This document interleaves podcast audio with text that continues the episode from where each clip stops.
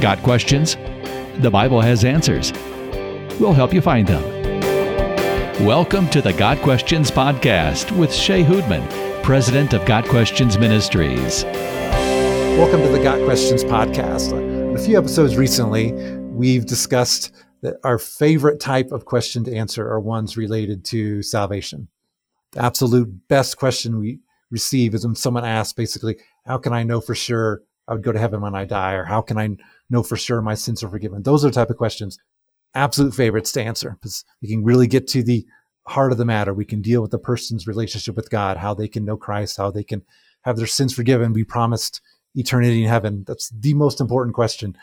Often, so many of the questions we deal with are on side issues, and I'm not saying they're unimportant. I'm not saying we don't want to help people on those issues, but if we have a choice, we would love to spend way more time helping people understand salvation than any other topic. So, Jeff, Kevin, and I have been talking lately. We decided to do a three part series on salvation. And the three parts are going to be what does it mean that salvation is by grace alone? What does it mean that salvation is by faith alone? And what does it mean that salvation is in Christ alone? And today we're going to be talking about grace. So, what does it mean that salvation is by grace alone?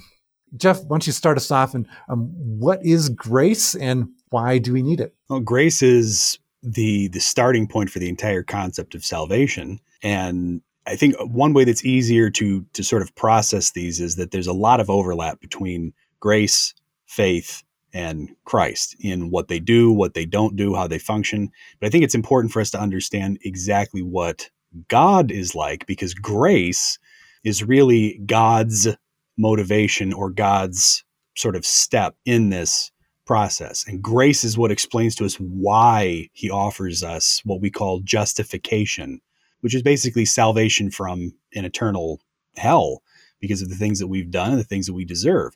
So grace is that that choice that God makes to extend something to us that's completely undeserved, something that we've done nothing to earn and something that we have absolutely no right to. It's something that he's not obligated to. And that's where his nature comes in. So if we don't understand the God who's extending grace, we can't really ex- understand what grace is. So God is eternal, uncreated, necessary being. This means that God is completely self sufficient. He doesn't need to create anything, He doesn't have to create anything. That also means that God is completely sovereign. He doesn't have to do any particular thing with his creation that he doesn't want to do. So there is no sense in which God is obligated to treat human beings in any particular way. And that's very uncomfortable for us as people to process, to understand. It's not something that we like, but it's the case. God is the one and only necessary, eternal creator, and we are not. So that starts us off with the idea of grace being something that is not deserved.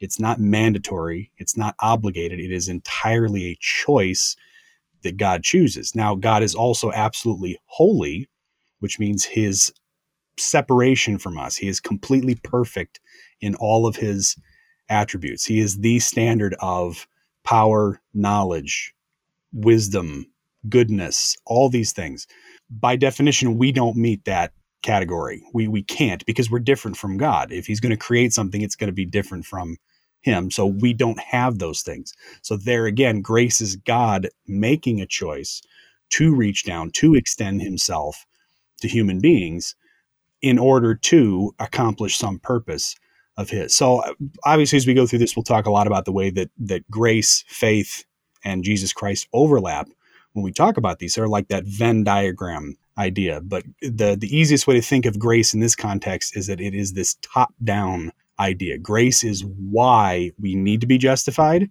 Grace is how, uh, or it starts the process of understanding how, but it's why God chooses to extend us grace in the first place. And it's really rooted in his nature and who and what he is. Understanding that God is eternally holy is very important for understanding this concept of grace, which is God's undeserved blessings. And that's so key that these blessings that God gives us are undeserved. We are not holy, and God is eternally holy. We don't measure up to God's standard. And sometimes I think we we tend to kind of look at the wrong standard for ourselves. You know, I can look at you two guys and I can say, well, I am more holy than Shea is. And yeah, when it comes to sure. Jeff, when it comes to Jeff, I am definitely more holy no, than he no, is. Yeah. But that's not statute of limitations. We're not putting any of that on the internet. Keep going. so, but see, that would be a faulty standard that I'm using. I'm, I, that's not how I uh, need to be measuring myself. I look, my standard is the holiness of God. And when God revealed his law to the nation of Israel, that was the standard of holiness. And it was very plain. You know, uh, can you keep all of these laws? Can you measure up to God's holiness? And the answer, of course, is no. And this is why we need grace because we lack righteousness. And not only do we lack righteousness, but we have no way of attaining it ourselves. Uh, we are stuck in sin. We are stuck with a, we just don't measure up to God's holy standard. In Mark chapter 10, uh, the uh, a young man comes to Jesus and he's a rich man and uh, Mark says that he, this man ran to Jesus, fell on his knees before him. He says, "Good teacher, what must I do to inherit eternal life?" And Jesus says, "Why do you call me good? No one is good except God alone." So right there God's pointing to the standard. The standard of goodness, holiness is God alone. Um, so are you are you truly associating me with that type of holiness? And then Jesus continues and says in verse 19, You know the commandments. You shall not murder, you shall not commit adultery, you shall not steal, you shall not give false testimony, you shall not defraud, honor your father and mother. Teacher, says this rich man, all these I have kept since I was a boy. And so this man uh, this man thinks that he's good enough. He thinks that he has maybe attained a certain level of righteousness, and maybe that's going to be enough to get him to heaven, to get him saved. I have kept all these things, he says. But then Jesus very quickly, very easily puts his finger on one place where this man is falling short. And Jesus says, uh, in verse 21, well, we have the note here that Jesus looked at him and loved him. And I love that detail. He loved this man, but he says, One thing you lack go sell everything you have and give to the poor. You will have treasure in heaven. Then come follow me. At this, the man's face fell. He went away sad because he had great wealth. The man's problem was not that he had riches. The man's problem was that he loved his riches more than he loved Jesus. Because here he had just heard Jesus call. Jesus saying, Here's my plan for you. You follow me. Let go of your material possessions and follow me. And the man couldn't do it. The man was breaking the, the very first commandment love the Lord your God with all your heart, strength, soul, and mind. And Jesus, with surgical, spiritual precision, just says, here it is. Here is the sin that's keeping you from the kingdom. You love the things of this world more than you love me. And so I think that's just an illustration of all of our need for grace. Doesn't matter how many of the other rules that we've been keeping, we're always falling short in some way. Every single one of us. Scripture says that all have sinned and fallen short of the grace of God and even if we try to you know start keeping all the laws we we, we can't keep them all. And scripture is very plain that in galatians 3 and verse 10 for example that cursed is everyone who does not continue to do everything written in the book of the law. In james 2 and verse 10 whoever keeps the whole law and yet offends in one point he is guilty of all. So even breaking one of the laws makes us a lawbreaker and a sinner in God's eyes. Nobody measures up to God's holiness. This is why we need God's grace. I mean, we, we can't even keep the 10, right? The 10 commandments. How are we doing with those? And then we can't even keep the one that Jesus said it's it all boils down to love the Lord your God and then love your neighbor as yourself. We we we break that one all the time. How many of us love God with all of our being all of the time? And never falter in that. I mean, by that by that standard, we sin every day, and uh, because we our, our our love is so fickle and it gets placed here and there, and we love different things. We tend to always want to love ourselves, and uh, that's that's human nature. So we need grace. We cannot attain God's righteousness. And he saw that. God knows that we lack righteousness. He saw that we cannot attain it ourselves. And so, in his kindness and in his grace, he sent his one and only Son to take on human flesh, to fulfill the law on our behalf, and to die in our place, to rise again, so that we could have his righteousness applied to our account. To me, grace is what distinguishes the Christian faith from every other religion in the world, what distinguishes historical biblical Christianity from all the pseudo Christian cults that are out there. Grace, the fact that we can't earn our own salvation. There's nothing we can do that can make us worthy of it. And I remember early on in my Christian walk, I really had a lot of trouble understanding, especially like the difference between what mercy and grace is and how both flow from the um, love as an attribute of God. Finally, having explained to me in words I can understand, was that mercy is God not giving us the judgment that we deserve. I mean, because of our sin, we deserve to be eternally separated from God. Mercy is God not giving us that. Grace is God giving us good things that we do not deserve. Grace is God extending far. Not only is God not judging us as our sins deserve, He's also blessing us in amazingly, powerfully good ways, showing us way beyond just what we don't deserve. He's give, not giving us what we do deserve. He's giving us what we don't. And that contradistinction was very helpful for me in really understanding that salvation is all of grace. As I said, every other religion out there, to varying degrees, teaches that we earn our way to salvation, or at least we contribute significantly to our salvation, and then maybe God does the last little bit. Salvation, according to the Bible, is all of grace. Nothing we can do can contribute to our own salvation. It's 100% grace. Um, the key verse in this salvation by grace alone through faith alone is, of course, Ephesians 2 8 9. It says that for by grace are you saved through faith, and this not of yourselves. It is the gift of God. Both grace and faith are a gift from God. All of salvation is a gift from God. Nothing we can do to earn it, to make ourselves worthy of it, to in any way deserve it. It's it's all of God. And that's what makes both Christianity unique and also makes it a struggle for people because we want to have a part in it. We want to contribute. We want to, whether we'll admit it or not, we want to be able to take some pride in saying that, yeah, I, I contributed to this. Um, yeah, sure, God did most of it, but I still had a part. But no, the, in the Christian gospel, salvation is 100% of grace. Um, nothing we can do can make us worthy of it. and Nothing we can do can earn it. And this is why we said there's a lot of overlap between the ideas of being saved by grace alone, by faith alone, in Christ alone.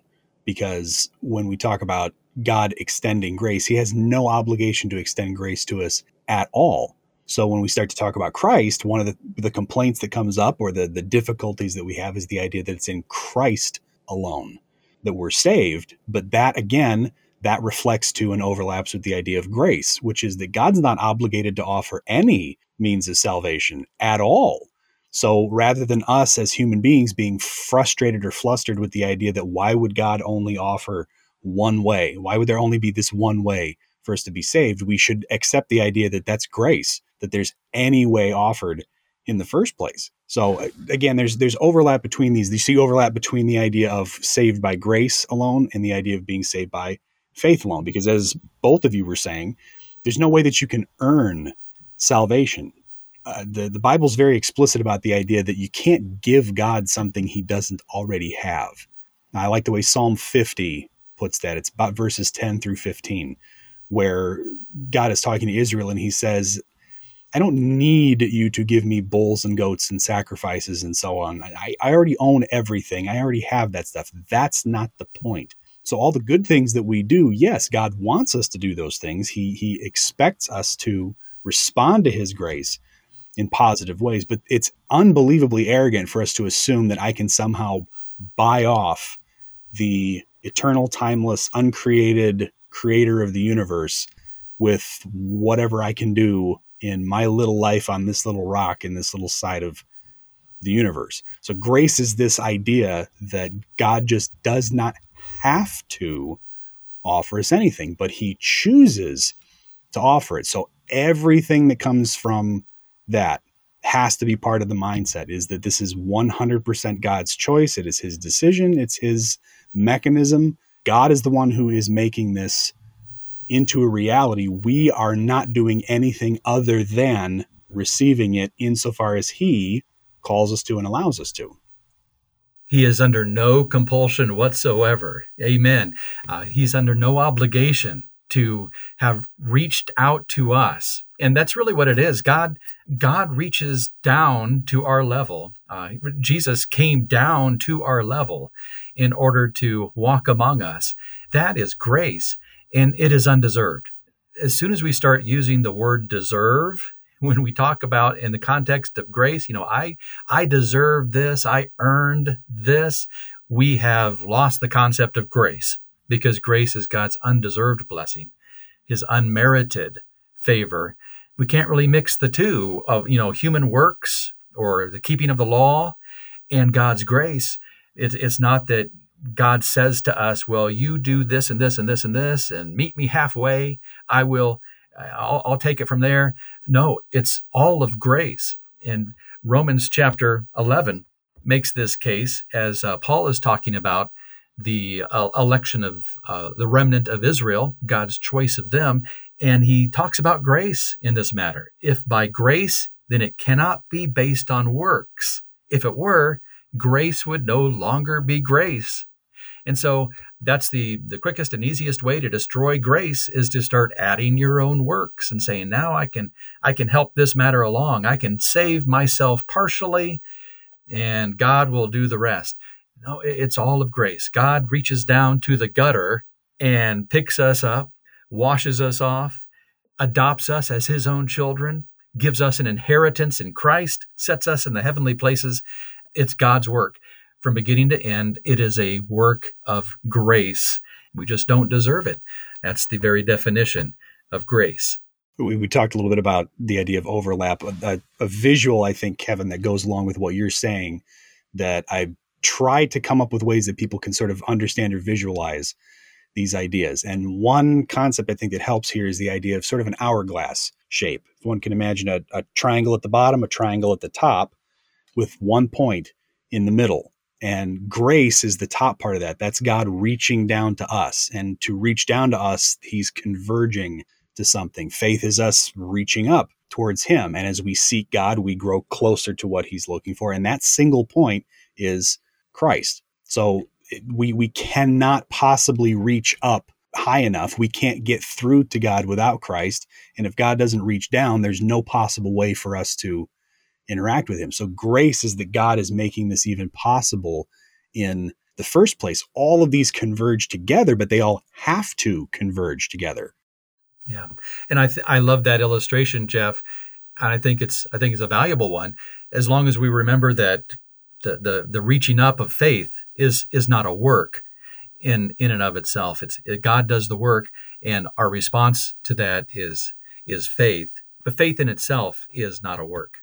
Right. And faith is not only not a work, but there's a lot of discussion about the extent to which God is really the one who puts faith into us in the first place. And that, again, is a part of the idea of grace. He's not obligated to even cause us to want that experience with Him in the first place. So you're right, is that faith is not a work. I think Jesus does a really good job when he's talking just after one of his miracles. It's in John chapter 6 when he talks about salvation and the crowd says, "So what what is this work that we're supposed to do?" You know, in order to be saved. And Jesus says, "No, no, this is the work you're supposed to do. Believe in the one that God has sent." Which is sort of like if somebody says, to me, what do you want me to bring to the party? And I say, well, just bring yourself. I don't mean pick yourself up and walk yourself through the door. What I mean is there isn't anything. It's not. So when Jesus says that, that's what he's telling him is there there isn't anything. This is what right. you're supposed to do. You believe that is the way that you attain justification that God is choosing to offer. Yeah. So what's most interesting, and this is uh, something I've seen in a few questions lately, is some sort of people wondering why are my works not why can't I contribute to salvation? And I'm not sure which which cult or false religion these people have been from, but it's been something I've noticed a couple times. And I like to point people back to like an Isaiah 64 6, that says all our righteous acts are filthy rags. And no need to go into any further on what that filthy rags actually means. It's to say it's gross. It's saying even our righteous acts are tainted, to say the least.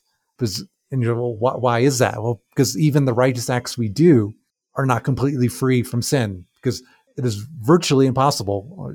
It is completely impossible without the Holy Spirit's help. But to do a righteous act for that an absolutely right reason with the right motives, with no sinful taint to it whatsoever, as an example, um, giving to the poor. That's great. That's something God calls us to do. But are, why are you doing it? Are you doing it to glorify God, or are you doing it because you feel sorry for poor people? So, what's your motive in that?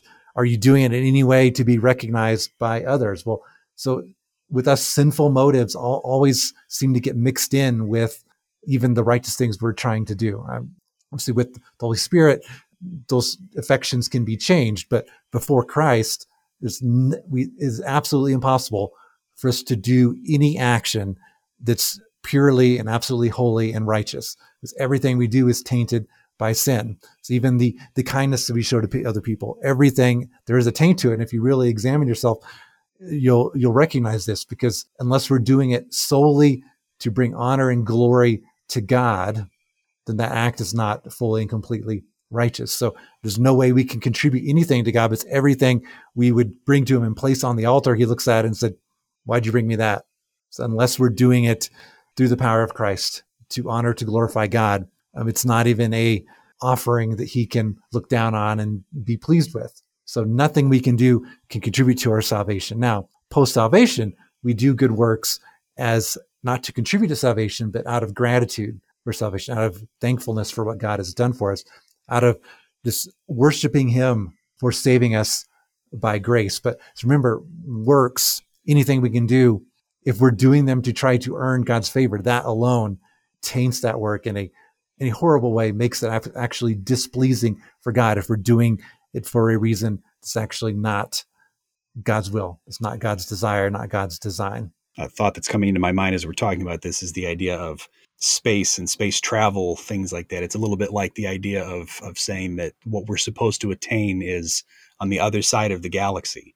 And you know, somebody says, "Well, why can't my works contribute to that?" And you know, one argument to make for that is to say, even if you want to consider contribution, which you can't theologically, but even if you wanted to, you're talking about human effort trying to get you to the other side of the galaxy. It doesn't matter how how much better you are than other people at swimming, flying, climbing, engineering, anything like that. That's just not possible unless God chooses to bridge that gap. Then there is just there is absolutely nothing there that's going to work. And that's just a step in the right direction because it, we're, we're not saying that you're right. It's 99.9999% God, you know, and my little tiny bit is just an insignificant contribution. Now, you don't contribute anything whatsoever, but it's a sort of a mental stepping stone to be able to say you just have to understand how big the gap is between us and God's perfection, such that even if you thought you could somehow build up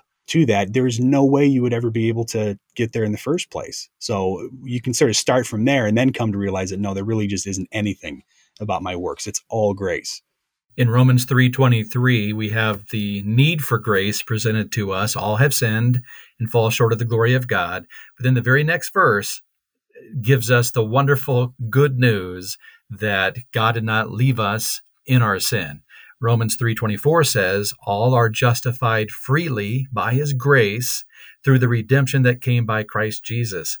The word justification there refers to being made the process by which we are made right with God. So we're taken from our sinful state to a place of being made right with God. We're reconciled with God.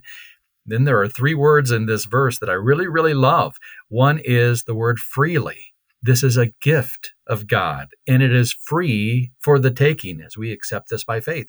I love the word grace as well, God's blessings that He pours out on us freely, and they are undeserved. And then, of course, I really love the word Jesus, that very last word in the verse.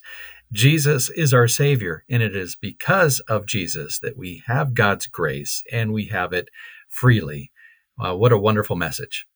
Kevin, I couldn't think of a better way to close this episode. I mean, Romans 3.23, which is such a popular verse, always, often used in gospel presentations, but 324, I'm not saying it's forgotten, but a powerful verse just to remind us that salvation is by grace alone. So this has been the Got Questions podcast, first in, in a series of three on what does it mean that salvation is by grace alone, through faith alone, in Christ alone. This has been the Grace Alone episode.